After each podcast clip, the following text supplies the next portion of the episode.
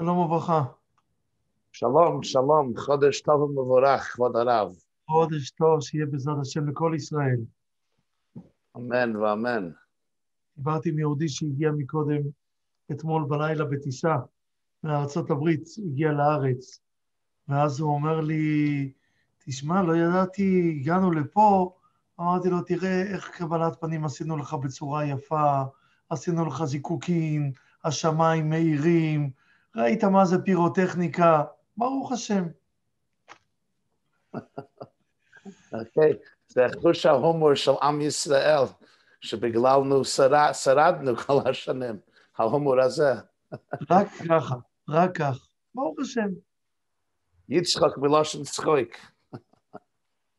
שם היהודי הראשון זה צחוק, כן, יצחק צריכים. ואנחנו הרי יודעים שהוא בסופו של דבר, יש מי שצוחק ומארגן את הצחוק, אנחנו רק יהודים מאמינים פשוטים, מקווים שייתן לנו גם סיבות לצחוק בשמחה. אמן ואמן. אז, אז ימלא שחוק פינו לשננו דינה. אז ימלא. אני מחר ממתין ל- לאישור של התחלה. מצוין. אפשר? עכשיו? מה, המרשם משמש שזה בסדר? לא, בסדר גמור. הש- איך, איך הרב רוצה? זאת אומרת, זה יהיה שיחה, או שאתם רוצים שהרב ידבר, ואתם כאילו תדברו, איך, איך זה עובד? אני אשאל, אני אשאל, אני אשאל אוקיי. שאלות. בסדר גמור. יהיה קל יותר. אוקיי. מצוין. אגב, ראיתי, סתם, כבוד הרב מזכיר, אני חושב, ראיתי במאור עיניים של רב נחמן מצ'רנובל, הוא כותב, שכתוב בגמרא, אסור לאדם שימלא שחוק פיו בעולם הזה. הוא אומר, הרי ראינו תלמידי הבעל שם טוב, שכן מילאו שחוק פיהם. אז הוא אומר, כבר אצלם היה מעין עולם הבא. אז כבר היו יכולים... אה, יש הגדרה, אתם יודעים מה? אני יכול כבר להגיד לכם, אחד מהנפ- מהנפטרים של מירון, הוא היה ב... זה היה יום הולדת שלו. ואז אני אמרתי להם שם למשפחה, דיברתי איתם על זה, אולי באמת במענה לשאלה שלכם, אני אגיד עוד רגע נקודה מיו- מיוחדת על זה.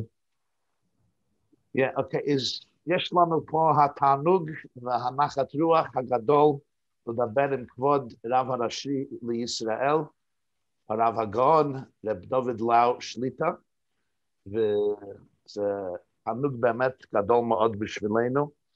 ורציתי לשאול את הרב, ודאי שדבר אחד אפשר להגיד על ארץ ישראל, שזה לא משעמם. לא, לא, ארץ ישראל, הרי בפרשת ראה, כשהתורה מדברת בפרשת עקב, סליחה, התורה מדברת על כך שהקדוש ברוך הוא מביא אותנו לא כמו ארץ מצרים, ששם יש לך מים מהנילוס, אתה מסודר שם, אשר השקית ברגלך כגן הירק.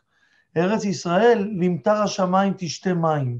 כלומר, כל הזמן אתה נושא עיניים לשמיים, כל הזמן אתה מסתכל ומביט אל הקדוש ברוך הוא. ארץ ישראל זו ארץ של למטר השמיים תשתה מים, כל הזמן להרים עיניים.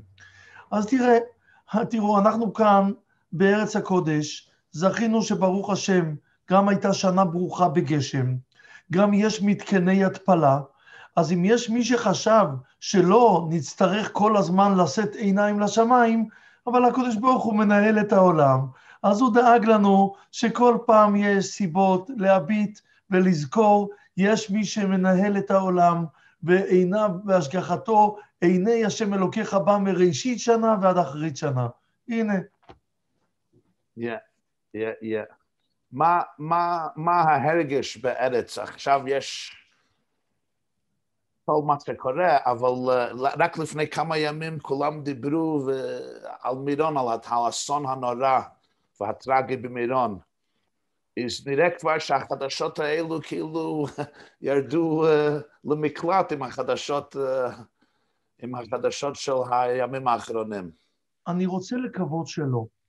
אני רוצה לקוות שלא, כי בסופו של דבר מדובר פה ב-45 נשמות, מדובר פה ב-43 משפחות מגוונות מכל חלקי החברה, וגם כאשר כרגע העיניים נשואות לדרום הארץ ומתפללים ומייחלים שעשייתא דשמיא תלווה את אה, כל הלוחמים שיביאו לשלום ולשלווה בארץ, אבל המשפחות הרי כואבות, ואין ספק שלקראת יום השלושים שוב תהיינה הצהרות והתעוררות, והסיפורים הללו מכים ומדברים ומזכירים. ברור לי שזה לא כל כך מהר, זה לא יעבור מעל הפרק, למרות המאורעות החדשים.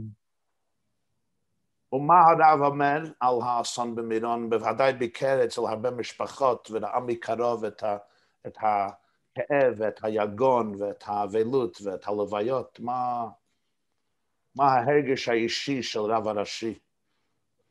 תראו, הייתי שם קודם כל... דומני שהרב גם היה שם בל"ג בעומר, לא? הייתי שם במירון שתיים, שלוש דקות לפני האסון, עברתי אני עצמי באותו מעבר. עברתי שם, היה דחוס, היה צפוף, אבל עברתי ועליתי לבמה של ההדלקה של תולדות אהרון, ואז המוזיקה מפסיקה ולרגע אתה רואה שוטר רץ ואומר שיש פה איזה מישהו נפל, זה בהתחלה היה מאוד לא ברור, אבל אתה שומע כוחות ההצלה וקוראים עוד פעם ועוד אנשי הצלה ועוד אנשי הצלה, אז אתה מבין שמדברים על יותר מאדם אחד. יצאתי משם בכאב לב בלילה אחרי שאמרנו תהילים, יצאתי משם והגעתי הביתה, חשבתי שהאסון נורא, אבל uh, יספיקו עוד לפני שבת לטמון אותם. ואז בשעה שלוש אחרי הצהריים אני שומע שבאבו כביר, במכון לרפואה משפטית, עוד לא הצליחו להגיע לשלבים כאלו של uh, זיהוי. קמתי ונסעתי לשם.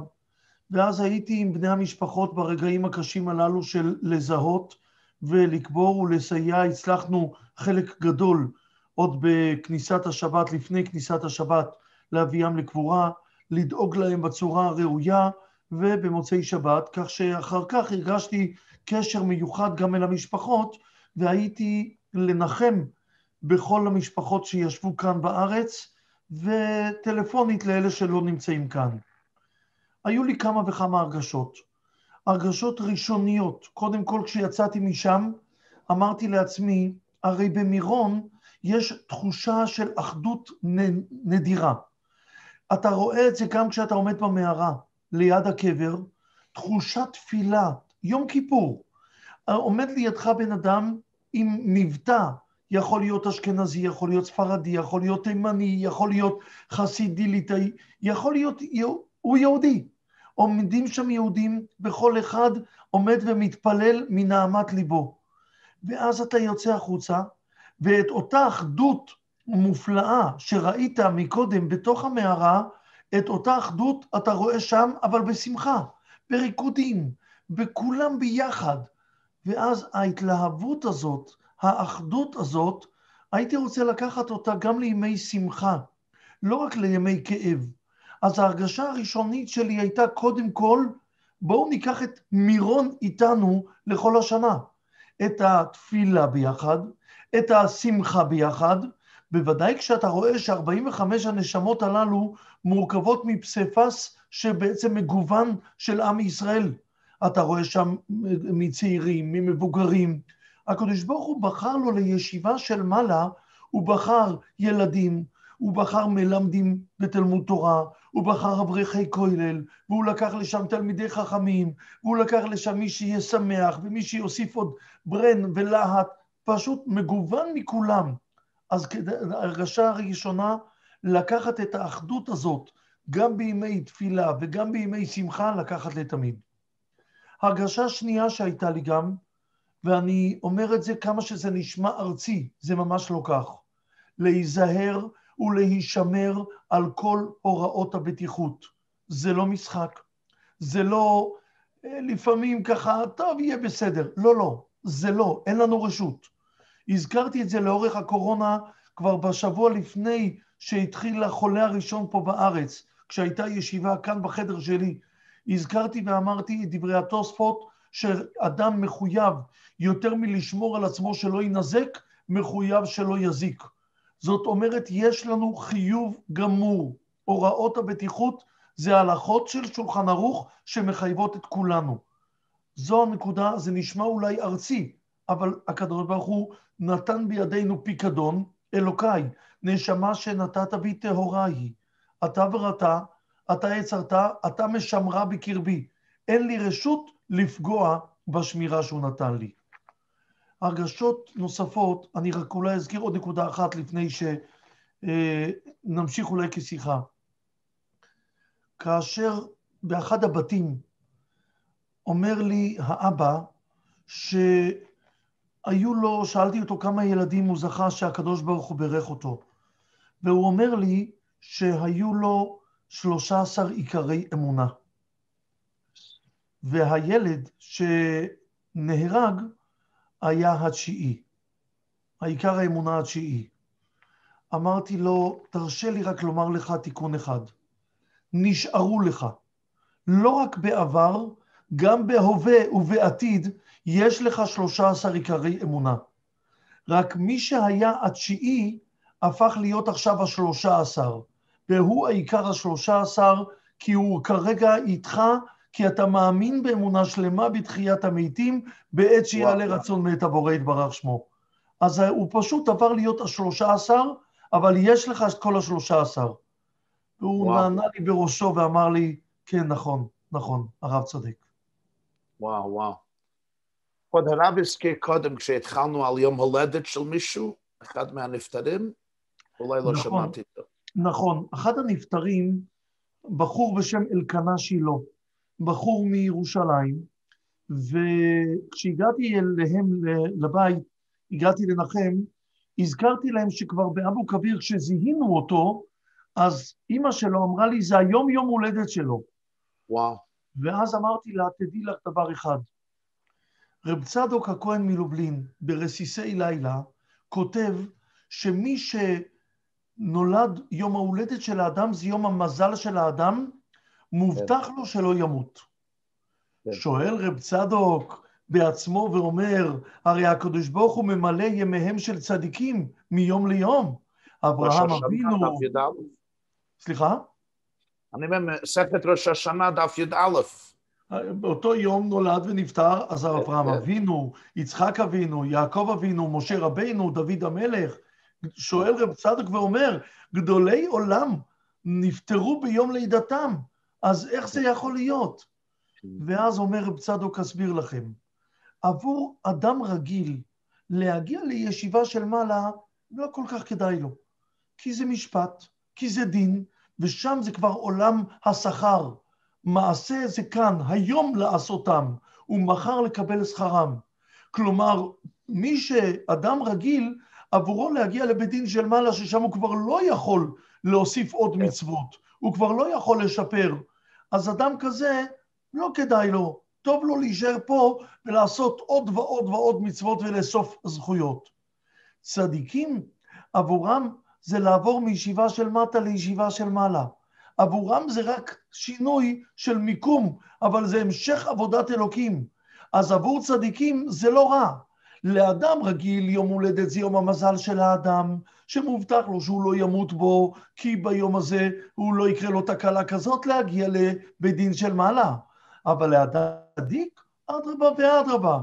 אז אמרתי לאימא, תביני דבר אחד, הבן שלך, אם היה לך ספק, הוא צדיק שהקדוש ברוך הוא מראה לך. הנה, הוא נטל אותו ביום ההולדת, כלומר, תראי באיזה משפחה הוא נמצא, עם אברהם, יצחק ויעקב, עם משה ועם דוד, עם צדיקים כאלו שהקדוש ברוך הוא משלים שנותיהם.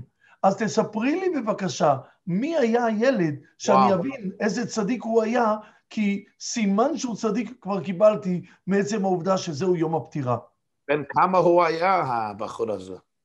בחור צעיר, בסך הכל היה בן 19, אבל uh, כנראה שמה שהוא הספיק בשנים הללו, הוא מילא שליחותו, כפי שהקדוש ברוך הוא ביקש. וואו. כבוד הרב הלך לרוב המשפחות לבקר? הייתי אצל כל אלו שישבו כאן בארץ. וואו, 40, 40 משפחות. כן, כולל מי שהיו בארץ וטסו, הספקתי גם אליהם לפני הטיסה להגיע. וואו. לצערי, לא הספקתי לשלוש משפחות, לא הספקתי להגיע, אז דיברתי טלפונית, יצרתי קשר טלפוני, וגם שלחתי מכתב כי הרגשתי שוב, הייתי איתם ברגע הכל כך קשה של זיהוי, אז הרגשתי גם צורך להיות איתם.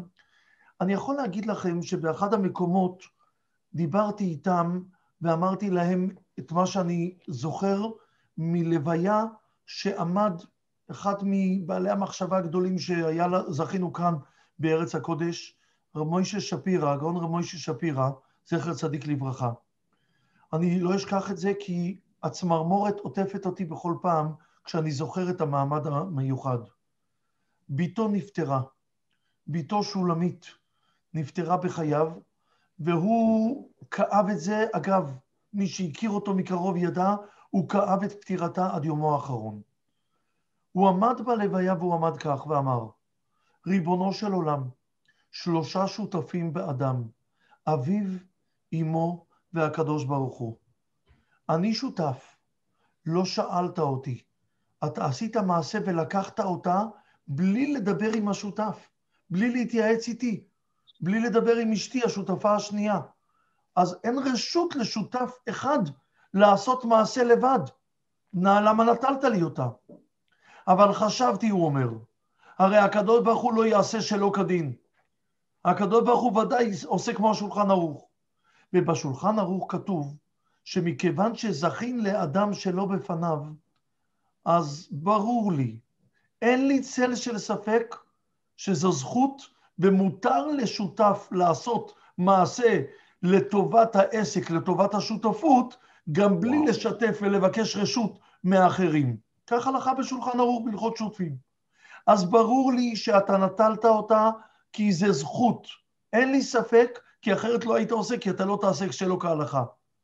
אבל ריבונו של עולם, בשכל אני מבין את זה. אני מבין בשכל שזה זכות, שזה טוב לה, הרי אחרת לא היית עושה את זה. אבל בלב עוד לא, אני לא מתקשה לעכל. בלב זה קשה לי. תעזור לי, ריבונו של עולם, שאני אצליח גם בלב להבין עד כמה שזה טוב לה, טוב לשותפות, טוב לשותפים. בלב אני עוד לא מבין, אני עוד רחוק. אמרתי למשפחות, במקומות מסוימים שהזכרתי את הנקודה הזאת, אמרתי להם, אתם יוצאים עכשיו למסע לא פשוט, למסע של וידעת היום, והשב אותה אל לבביך. להעביר אל הלב, כי אנחנו יודעים שהוא רחום וחנון, שהוא, הקדוש ברוך הוא, כל דרכיו חסד ואמת, אין לנו ספק. אבל מכם הקדוש ברוך הוא מבקש להפנים את זה ולחיות את זה. כי אחרת, אם אנחנו לא נבין את זה, אי אפשר בכלל לשרוד. כשאתה רואה תינוקת ואתה רואה תמונה של אבא שלה מחזיק אותה בגאווה, האבא נפטר כשהילדה הייתה בת עשרה ימים. והאימא וההורים, זה, זה לא דבר שנתפס, ומדובר באברך יקר וטוב. זה יכול להיות רק כי השותף אומר זה דבר נכון. רק אנחנו צריכים, והשבותיי לבביך, להצליח וגם להרגיש את זה. וואו. שמעתי פעם שיחה מהרבי מלובביץ' ביום השלושים לאחרי פטירת זוגתו, הרבנית. זה היה פרשת פרה. אז הוא אמר שאולי זהו החוק של פרה אדומה, שאפילו שלמה המלך אמר, אמרתי החכמה והיא רחוקה ממני, ממה החוק הגדול? היכולת להיטהר מטומאת מת, כלומר היכולת לצאת מהכאב, מהיגון, לראות את הטוב, זה משהו למעלה מהשכל. זה החוק העצמי של התורה, זאת חוקת התורה. שגם שלמה אומר, גם לא הצליח להגיע לזה, אמרתי איך כמה והיא רחוקה ממני. נפטר כמו פניו של משה כתוב. אבל כבודו, כבודו גדל בבית של uh, הרב הראשי לשעבר, שיהיה בריא, שבאמת היה בתופת בגיהנום הכי עמוק ואיבד סבא, רב משה חיים, uh, השם ימקום דומו, ואבא של פיטריקוב, וכמובן סבתא ושאר המשפחה וכולי וכולי, אולי שאלה אישית, האם כבודו ראה פעם האבא אתגר באמונה לאחרי כל הייסורים של, של בוכנוולד והעינויים והרעב והחרפות והרציחות והדם. כשכבודו גדל בבית של ממש שארית הפליטה, אוד מוצל מאש, אני, באמת אבא, אבא, אני, אם אני- מותר לי לשאול, אבל אבא, אבא של כבוד הרב, כבוד הרב אה, רבי ישראל מאיר שליטה, תמיד במצב רוח מרומם, כפי שאני רואה גם אצל אה, האב זויכל לבן בשישה דברים, גם במצב רוח, איך הוא באמת התייחס לכל האכזריות והסבל הנורא. אני מודה לקדוש ברוך הוא שבאמת גדלתי בבית, אני אגיד את זה במילה פשוטה, בית נורמלי. בית שלא הרגשנו שום חיסרון, לא הרגשנו את אבא אף פעם דברים ששמעתי בבתים של ניצולי שואה אחרים, אבל אה, לא הרגשנו אצל אבא את היגון, הרגשנו את החסר, והרגשנו שני דברים מהותיים. קודם כל, אל תאמר למה, תגיד למה. אל תשאל אף פעם למה, כי במופלא ממך אל תחקור. הקדוש ברוך הוא ברא את העולם, אין לנו יכולת להתיימר, לנסות להבין, וזה דבר ברור, עם זה קודם כל גדלנו. אל תאמר למה, תשאל את עצמך למה הקדוש ברוך הוא השאיר אותי בעולם. אז אם הקדוש ברוך הוא השאיר אותי ונתן לי שהגעתי לכאן לארץ כילד והגעתי לפה עם המסע מ"ס"א, המסע על הכתפיים של הדורות הקודמים, שמישהו צריך להמשיך כי לא אחרת הם מנצחים. ואני שראיתי את הרוע שלהם לא אתן להם לנצח. אז אבא, אדרבה, את הנקודות הללו לקח לנקודות של גדלה, של הצמחה, של למה וואו. הקדוש ברוך הוא נתן לי, להמשיך הלאה ולעשות, כי הקדוש ברוך הוא רוצה שאני אמשיך את השרשרת. זו אבל נקודה איך מאוד. כבודו מסביר, איך כבודו מסביר, ילדים אחרים שגדלו בבית של ניצולי שואה, מתארים דברים אחרים לגמרי.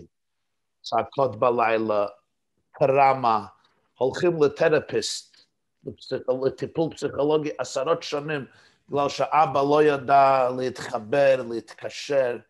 איך כבוד הרב מסביר שאבא של כבוד הרב הוא מסוג אחר, למה זה? למה זה ככה? זה פשוט טבע שונה, זה מזג, זה מזג שונה, זה, זה אמונה, מה זה? זה עניין פסיכולוגי, עניין פיזי, עניין רוחני.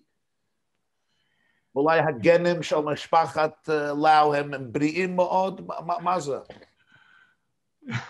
תראו, קודם כל נתתם לי פה כמה אפשרויות, כמה רעיונות.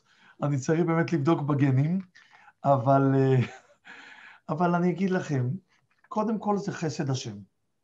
בואו בוא, בוא נתחיל. הכל מתחיל אצל הקדוש ברוך הוא, זה חסד של הקדוש ברוך הוא. אין לי שאלה על זה בכלל. פה מתחיל הכל. אבל מעבר לכך, אני שאלתי פעם את אחיו הבכור של אבא, את אחיו הגדול של אבא, נפתלי, נפתלי, נפתלי לביא. שאנחנו, הוא הציל את אבא, הוא הדמות שזכינו, שהקדוש ברוך הוא שלח, ובתושייה לא רגילה, באמונה שלמה, הבחור הזה מסר נפשו יותר מפעם אחת, והציל את חייו של אבא. שאלתי אותו פעם אחת, תגיד לי, הימים הללו שהייתם שם, זה נתן לך בחיים משהו ביום-יום שלך? ואז הוא אמר לי משפט אחד, אבא ישב ליד והנהן בראשו. הוא אמר, נפתלי אז, זה נתן לי פרופורציות. אחרי שהייתי שם, בתוך הקושי, והוא נזרק כנער צעיר, הוא היה בסך הכל בן 15, שנזרק לאושוויץ בירקנאו, עוד קשה יותר מאבא. הוא נזרק לשם עם אנשים מבוגרים ממנו, פתאום נותק ברגע אחד מאבא ואימא, זה... ואז הוא אמר לי, אחרי שהייתי שם, ראיתי את כל הקושי, אני מסתכל כל פעם ואומר לעצמי, אה, כבר הייתי יותר קשה מזה. זה נותן לי פרופורציות, וממילא זה מאפשר לי לדעת ולשים דברים במיקום הנכון שלהם. אז, ואבא הנהן בראשו, ושאלתי את אבא אז, אתה מרגיש את אותו הדבר? בהחלט, זו הייתה התשובה שלו. כלומר, קודם כל, המבט הנכון הזה, לדעת ולהבין של מה באמת קשה, מה יותר, מה פחות, מה נורא ואיום, מה פחות, אז אמרו עליך ככה, אז הפריעו לך פה, זה, זה, זה, לא בכלל לא מתקשר בכלל לקשיים. אז ממילא אתה יודע קצת לשים דברים במקומם, זו נקודה ראשונה. נקודה שנייה, זה בהחלט ביטוי של אמונה. אני, אומרים הרבה פעמים, עם מי היית רוצה לשבת לכוס קפה, אם היית יכול? אני לא יודע אם דווקא כוס קפה, אבל הייתי, לו הייתי זוכה לשבת עם הסבא שלי, עם הרב משה חיים לאו, השם ייקום דמו, או עם הסבתא, הרבנית חיה לאו, השם ייקום דמה. כי אני ראיתי את ההשפעה האדירה של שניהם על הדוד שלי, נפתלי. את ה... כשהוא אמר, הסבא שלי לנפתלי, אני מפקיד בידך את הילד, אני סומך עליך שאתה תוודא שהוא ימשיך.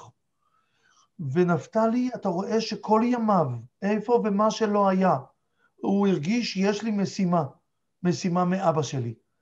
אז המשלח מרתק אותי, לו הייתי זוכה, או הדמות של אימא שלהם. זכיתי בזעיר אנפין להכיר סבא וסבתא מהצד השני. פרנקל, הרב יצחק ידידי פרנקל, זיכרונו לברכה. הרב של תל אביב, דמות כן. מיוחדת במינה, הרב כן. יצחק ידידיה פרנקל והסבתא, דמות של... סליחה? איש ורשה, איש ורשה, לא? מי שחי ארבע שנים בביתו של רב מנחם זמבה, גדול חכמי ורשה, גדול חכמי פולין, סבא. ישב אצלו כנער והכין איתו את השיעורים וכתב, ורב חם וחכם, דמות מופת של רב חם וחכם. ושוב, הביטוי של אופטימי. הביטוי הזה שראיתי בבית סבא, ולאורך ימים, ייבדל לחיים ארוכים, אבא ואימא, הדמות של אופטימיות, של אמונה, של ביטחון, של ידיעה שיש לנו פה תפקיד, הקדוש ברוך הוא שם אותנו בתפקיד ואנחנו מאמינים ויודעים שהכל מכוחו, אז אי אפשר להתנהג אחרת. יש לנו אמונה שלמה וידיעה ברורה, ואני מודה לקדוש ברוך הוא. בהחלט בית נורמלי. בית שאבא זכר, כנראה גם היו שליחים טובים שגם עמדו לימינו לאורך השנים ותמכו בו, שהוא יגדל עם חיוך, באמונה, בשמחה, ואנחנו את הדברים הללו לוקחים.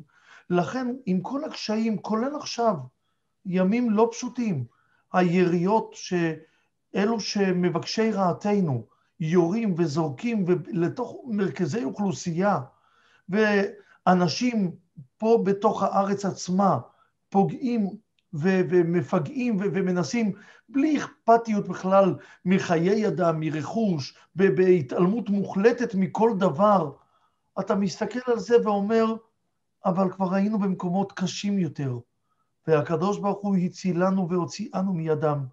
אז בוודאי גם מזה נצא רק מחוזקים יותר, רק נבחן עצמנו שוב, למה הקדוש ברוך הוא נותן לנו את הכוחות כדי להמשיך הלאה.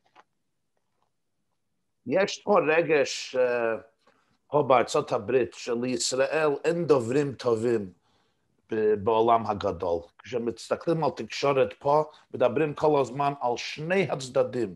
צריך איפוק משני הצדדים. כאילו שיש בה שני צדדים שרוצים שניהם מלחמה. וזו טרגדיה גדולה, אין, אין, אין, אי אפשר לפתח דוברים שיוכלו לכבוש את התקשורת פה, להעמיד דברים על תילה, להיפטר מהשטיפת מוח הזו. אני יודע שזה לא, זה, זה, זה לא העניין של הרב, הוא פוסק, הוא לא דובר מדינת ישראל, אבל סוף סוף, זה כואב הלב, כואב הלב. כל הזמן, איפוק, שני צדדים, שני צדדים. אני שאלתי, אני שאלתי מישהו, כשארצות הברית ואנגליה ורוסיה תקיפה את ברלין, את ברלין בסוף, בסוף מלחמת העולם השנה, גם דיברת על איפוק משני צדדים. הרי נתנו להם את השטח. הרי נתנו להם שם את כל רצועת עזה. נתנו להם. קחו, תבנו, תחיו, תנו בריאות וחיים לתושבים שלכם, חינוך. זה, אני יכול אבל להגיד לכם דבר אחד. הייתי נוכח לפני אה, שנים בפגישה של שניים, שני תלמידי רב שמעון שקופ. האחד מהם מארצות הברית, הרב דוד ליפשיץ, הרב מסובלק, שהיה כן. יושב ראש עזרת תורה בארצות הברית. הוא בישיבת רבנו יצחק אלחנן. כן, מיוחד מאוד, והוא פגש רעו מהישיבה, הרב יהודה קולודצקי, ראש ישיבת היישוב החדש בתל אביב. נפגשו שניהם, ואני מהצד... היו שניהם בגרודנה, בגרודנה, כן? שני תלמידי גרודנה. ואני, אז אבא שליטה שלח אותי אז לקחת, להביא את דוד ליפשיץ, להיות הנהג שלו, הייתי אז בחור צעיר, להיות הנהג ולהביא אותו למפגש עם חברו, הרב קולודצקי, שניים מגרודנה, ואחר כך הוא הגיע לביתו של אבא לבקר, ואז החזרתי אותו בחזרה למקום שבו הוא היה. זה היה, אני מודה לקדוש ברוך הוא על הזכות הזאת. דמות מיוחדת במינה הרב ליפשיץ. הם דיברו שניהם והזכירו אמרה של רב שמעון שקופ על המשנה המפורסמת בסוף מסכת סוטה. כתוב שם במשנה, בעקבתא דמשיחא, הרבה דברים קורים. אחד הדברים כתוב, האמת תהא נעדרת. נעדרת אומרת הגמרא מלשון עדרים. נעשית עדרים עדרים והולכת לה. ואז הם הזכירו אחד לשני את מה שאמר רב שמעון שקופ.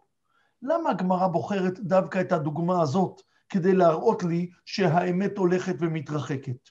יכולה הייתה הגמרא לתת הרבה דוגמאות, או בלי דוגמה, להגיד שהאמת נעדרת, אין אמת, לא רואים שקר כולו בו שולט. ורב שמעון שקופ אמר, עדר של כבשים זה דבר גדול, אתה לא יכול שלא לראות אותו. אתה נוסע בכביש, נאלץ לעמוד, להמתין. העדר חוצה עכשיו את הכביש, וכבש ועוד אחד ועוד אחד ועוד אחד. זה שורה של כבשים, אין לך מה לעשות. האמת תהיה כל כך גדולה, כל כך ברורה, נעשית עדרים עדרים, זה לא עדר אחד, אתה רואה פה עדרים, המון אתה רואה, עדרים עדרים, אבל והולכת לה. אבל זה מתרחק. אבל היא תהיה כל כך אמיתית, אי אפשר, מי שבאמת רוצה להסתכל, שני צדדים, אתה רואה פה נתינה ואכפתיות וחיים של פריחה, חיים של חינוך, יש לנו הרבה על מה להתווכח כאן בארץ, אבל אתה רואה איך לקחו פה את אותה חלקת אלוקים וזוכים לסייעתא דשמיא להפריח את השממה. אתה רואה פה בתים, אתה רואה פה אה, מוסדות, אתה רואה גנים, אתה רואה חיים, שלא לדבר על מקומות תורה ועל חיי יהדות. נתנו לכם שטח אדמה, יש לכם מימון עולמי. אם זה לקנות טילים, אם זה לעמול בבניין נהרות ומנהרות, זה נקרא שני צדדים? מישהו יכול בכלל להשוות? אתם יורים על מרכזי אוכלוסייה, ומדינת ישראל מצלצלת לתושבים של מגדל ואומרת, תפנו את המגדל כי הם הורסים את הבניין. זה דומה? זה לא להשוות? זה אמת נעשית עדרים עדרים והולכת לה, אבל ככל שהעדר גדול יותר, כנראה שהעקבתא דמשיחא ברור יותר. השאלה היא שכולם שואלים, ואני יודע שהרב הוא לא מנהיג פוליטי או צבאי, אבל אם, אבל אם מנהיגים צבאיים או ראש ממשלה וכיוצא בזה היה שואל את הרב, כי זו השאלה הגדולה, מה לעשות? כלומר, מתקיפים את חמאס והורגים כמה מראשי המחבלים והטרוריסטים. טוב מאוד, אבל בסופו של דבר התשתית של כל הטרור נשארת בעזה. ורחמנו ליצלן, אל תפתח פה לשטן, לא תהיה לקום פעמיים צרה, בעוד שנה, בעוד שנתיים, בעוד חמש שנים. כל זה ונער, כל הרוע, כל, ה, כל הטרוריזם, כל האכזריות, כל הרציחות, is, is, מה צריך לעשות? כפי שאמרתם. מישהו היה שואל, מישהו שאחראי בעניינים כאלו היה שואל את הרב, בסדר, נתקיף עוד הפעם, עוד פצצה, עוד פצצה, בסדר. נתפלל שיפסיקו עם זה, נעשה מה שצריכים. נראה להם שאי אפשר ככה להסתכל על חיי ישראלים כמו חיי הפקר, רחמנא ליצלן. בסדר, אבל נשארים ובונים עוד הפעם תשתית הטרור. אני רוצה לקוות, קודם כל, ואני יודע ש... ואפילו בתקשורת קראו לזה התפרעויות, הפגנות. פה בארצות הברית היו קוראים לזה הכרזת מלחמה, לא התפרעויות, לא הפגנות. אם היו טילים, אם היו שולחים טילים ממקסיקו לקליפורניה. מה, מה, מה אמריקה הייתה עושה? אין לי שאלה. אין לי שאלה מה אמריקה הייתה עושה, ואולי הייתי מציע מעבר למאמץ הצבאי, הייתי מציע אולי באמת לעשות מאמץ מדיני גדול מאוד. כלומר, לבוא בדברים עם ראשי מנהיגי העולם, להראות להם נתונים, להראות להם דברים, ודרכם אולי, אה, וכבר היה, היה בארצות הברית אה, לא מזמן נשיא שהבין שאם לא נותנים להם את היכולת הכספית ולא מבזבזים, אז אין להם אפשרויות רבות לעשות את מה שהם רוצים לעשות. אולי מנהיגי העולם יתעשתו גם הם. אז אה, צה"ל עושה את שלו, מנהיגי העולם יעשו את שלהם, ואנחנו אלה ברכב ואלה בסוסים, ואנחנו בשם השם נזכיר, ואנחנו מתפללים ומתוך אמונה יודעים שאכן השם הושיע, המלך יעננו ביום קוראינו, המה קראו ונפלו ואנחנו קמנו ונתעודד. רק כמובן, כל אחד שיעשה את המקסימום במה שהוא יכול. הצבא, שיעשה את המקסימום שלו, המערכת המדינית כלפי מדינות העולם יעשו את המקסימום שלהם, ואנחנו שנדע להתחזק בשלנו. אמן, אמן. כמה זמן עוד יש לנו, כבוד הרב? אני, לא, אני יודע שהזמן מאוד יקר. לכן אני שואל. הוא מסמן לי חמש דקות. אוקיי. מסמנים לי חמש דקות. בסדר, בסדר. הגבאים יודעים את הלו"ז. הגבאים יודעים אני, את הלו"ז. אני יוצא עכשיו בדרך לאלון מורה. אלון מורה בשומרון, מכתירים שם עכשיו רב. אני לפני כן בא לומר שיעור בישיבה, ומשם, אה, ולצערי, אבל אני לא יכול לנסוע במכונית שלי, אלא שולחים רכב ממוגן, כי לא וואו. מוכנים שאני אסע ברכב רגיל. אה, לא אני לא אוהב את הגזרה הזאת, כי אה, אני לא, מאי חזי דדמה סמק תפי, אבל בכל זאת, חשוב לי להיות שם, אז אני מקבל על עצמי את הגזרה. זה באלון מורה היום. עכשיו אני יוצא לשם. הרי נרצח בשבוע האחרון בן ישיבה של איתמר, ראיתי. נכון. יהודה דאטה, יהודה דאטה, יהודה גואטה. דאטה. גואטה.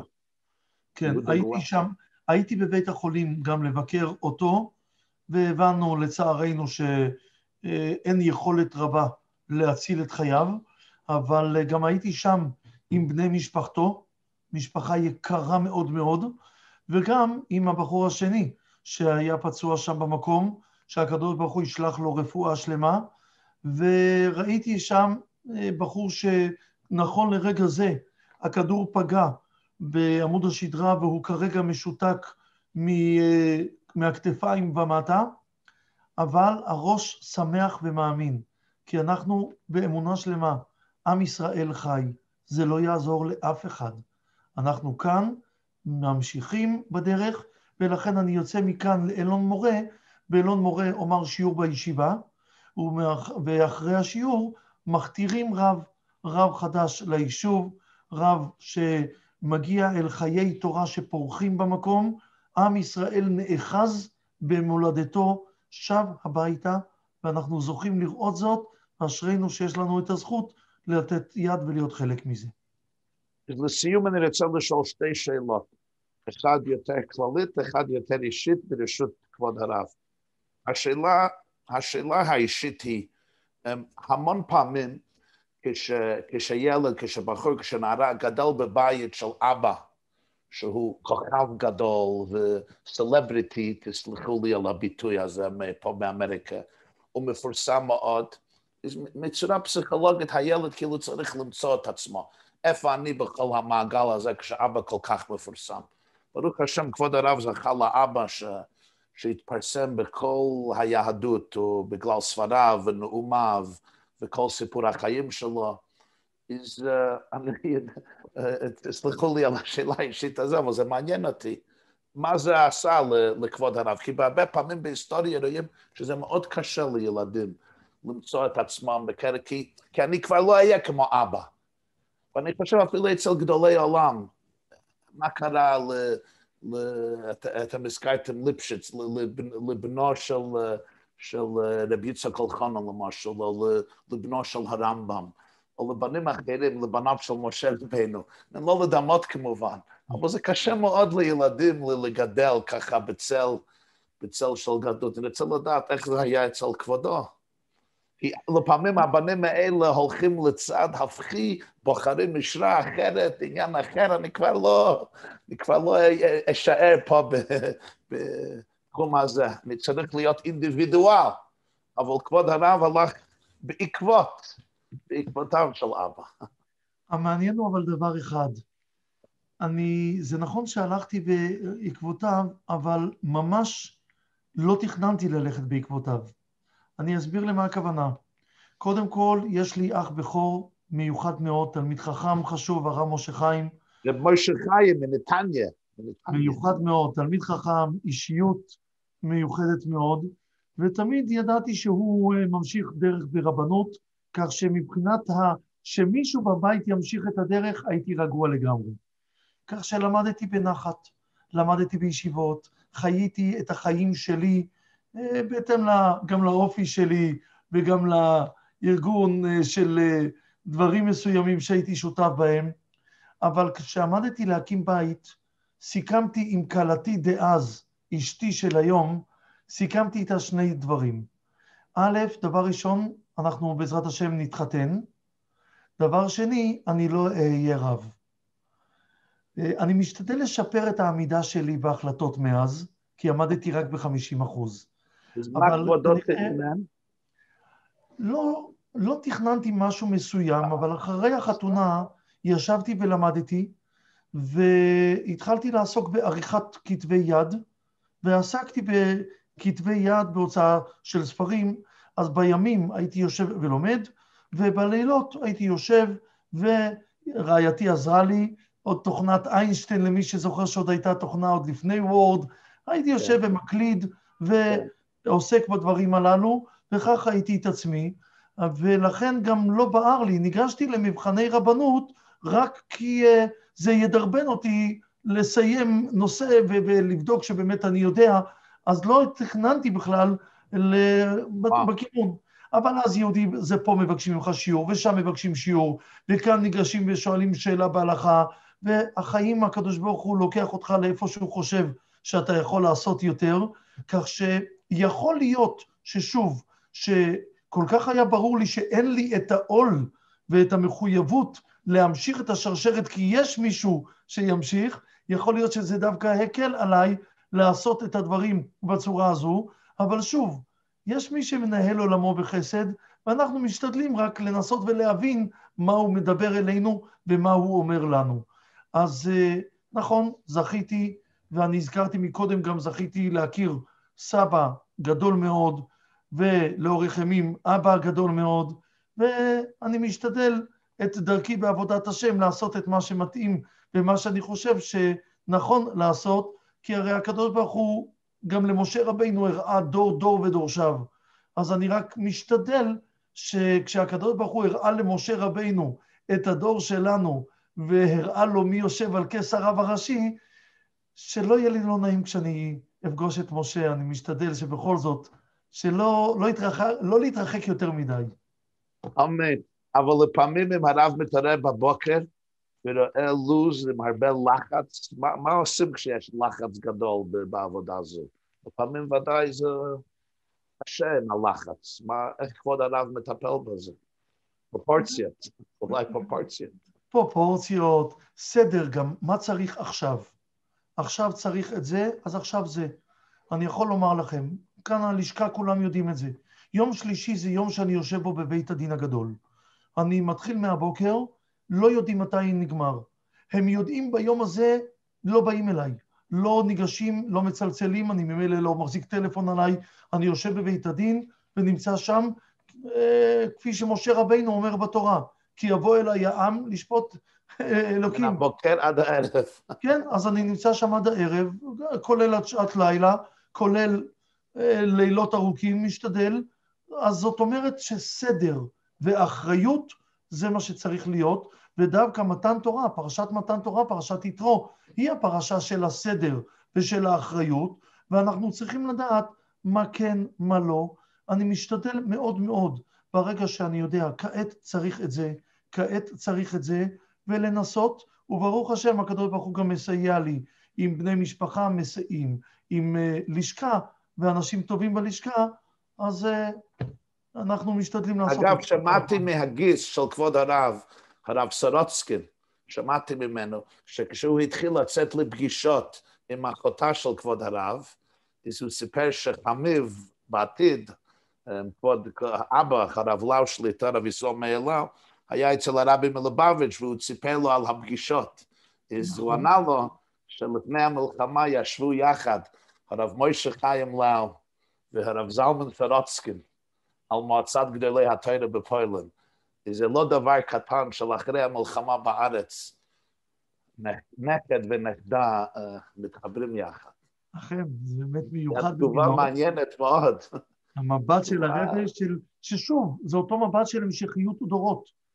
אנחנו חוליה, ואני כשעומד בבתי ספר אה, כלליים פה, כשאני נמצא בארץ, אני אומר להם תמיד, תדעו לכם, אשרינו שאנחנו בשרשרת ארוכה של דורות שמתחילה מאברהם ושרה, יצחק ורבקה, יעקב, רחל ולאה, והיא מגיעה עד אלינו. עכשיו חובתנו בדור שלנו היא לשמור שהטבעת תהיה גדולה, חזקה, שהיא תוכל להחזיק אליה טבעות נוספות, כי השרשרת, ברוך השם, נמשכת. אני רוצה לסיים בשאלה קצת יותר כללית. הרבה סופרים יהודים פה בארצות הברית כותבים, ואני לא יודע אם זה נכון, רציתי לשאול את דעת הרב, שכשישראל מגיבה להתקפות כאלה, התפרעויות כאלה, הכרזות מלחמה כאלו, היא בעצם קצת כבולה. הידיים של מדינת ישראל הם קצת או הרבה בשלשלאות של ברזל, שלא מניחים אותה להגיב כפי שצרפת או איטליה או רוסיה או אמריקה הייתה מגיבה. בגלל הפחד של הדעת העולמי, בגלל רגשי נחיתות. האם כבודו חושב שזה צודק, שהחשיבה שלנו בישראל מוגבלה ומוגבלת בגלל פחדים פנימיים או חיצוניים? זה נכון. אולי בגלל הקומפלקס היהודי. יש מילה באנגלית self-hate, יהודים לא אוהבים את עצמם, יש להם בעיות גדולות בזה. חסר גאון יעקב. לא, אני לא מסכים. לא. חס ושלום, זה לא בגלל שיהודים לא אוהבים את עצמם. אני חושב שהנקודות הן שונות. קודם כל, אנחנו גם כאן בארץ, מדינה צעירה, שעוד אין לה מספיק מסורת, וממילא הוויכוחים והמחלוקות פה הם גדולים, ולעיתים אנחנו צריכים לדעת ולעשות מינימום שעליו בוודאי תהיה הסכמה, ולא לעשות דברים שעליהם יהיו ויכוחים כאן בארץ. ברגע שאנחנו בינינו חזקים, מאוחדים, מלוכדים ובדעה אחת, אז אין לנו ספק, אין שאלה. כאשר יש בינינו מחלוקות, אז uh, שימו לב, לא היו, uh, כאשר עם ישראל עמד במלחמת יום הכיפורים, הוא עמד במלחמת ששת הימים, מלחמות שכאלו באותם הזמנים, אז היה ברור לכולם דבר אחד, ולכן ככל שאנחנו נהיה מאוחדים, מלוכדים, נהיה ביחד, כאן בארץ, אז גם נוכל להשתדל ולעשות זאת בעזרת השם בצורה מלאה. נקודה שנייה, אני מעדיף שאנחנו נמשיך להיות מה שקרוי מענץ', שנמשיך להתנהג כמו בני אדם. גם אם אויבינו לא יודעים להתנהג כך. אני עדיין רוצה, נכון, אנחנו צריכים לעמוד ולשמור על עצמנו ולדעת בהחלט, ואני חזקה על אנשי אה, הצבא שעושים את הכל בצורה הטובה ביותר, אבל עדיין אני שמח על כך שאצלנו יש גם שיקולים של זהירות ואכפתיות מחיי אדם, אני רק רוצה שהזהירות והאכפתיות מחיי אדם, אנחנו ניזהר על חיי האדם של אזרחי מדינת ישראל, כמו שאנחנו נזהרים לפחות, כמו שאנחנו נזהרים מחיי אדם של אה, עמים מסביב. אז הלב היהודי לא מצד רגשי נחיתות, אלא בגלל שאנחנו חיים על פי ערכים. רק מה? צריכים באמת לדעת שלפעמים הערכים הללו מלמדים אותנו, הבא להורגך, השכם להורגו, ומכיוון שכעת בדרום מנסים להור, להרוג בנו, הקדוש ברוך הוא איתנו, הם לא יצליחו, עם ישראל חי, פורח, על חיי תורה ויהדות על אדמתו, ובעזרת השם גם יצליח. אמן ואמן. תודה רבה, כבוד הרב. יאריך ימים על ממלכתו, הוא ובניו בקרב ישראל, וביטחון לכל העם היושב בציון. אמן. תודה לכם על השיחה הנעימה. חג שמח שיהיה לכולנו. תודה רבה, קבלת התורה בשמחה ובפנימיות. אם הרב היה יכול למסור, לדבר 20-30 שניות לכל עם ישראל בארץ ובתפוצות, מה המסר? משפט אחד, אנשים אחים אנחנו, אב אחד לכולנו. בואו נהיה אחים ונשתדל להכיר היטב את האבא שלנו, אבינו שבשמיים. ניקח את שתי הנקודות הללו, ואז נבנה את עצמנו בגאווה ובשמחה כעם יהודי. אמן. תודה רבה מאוד, כבוד הרב לאו, שליט הרב הראשי לישראל. תודה לכם. הצלחה רבה באלון מורה ובכל שאר המשימות החשובות לטובת העם. אמן, תודה. תודה רבה, תודה רבה.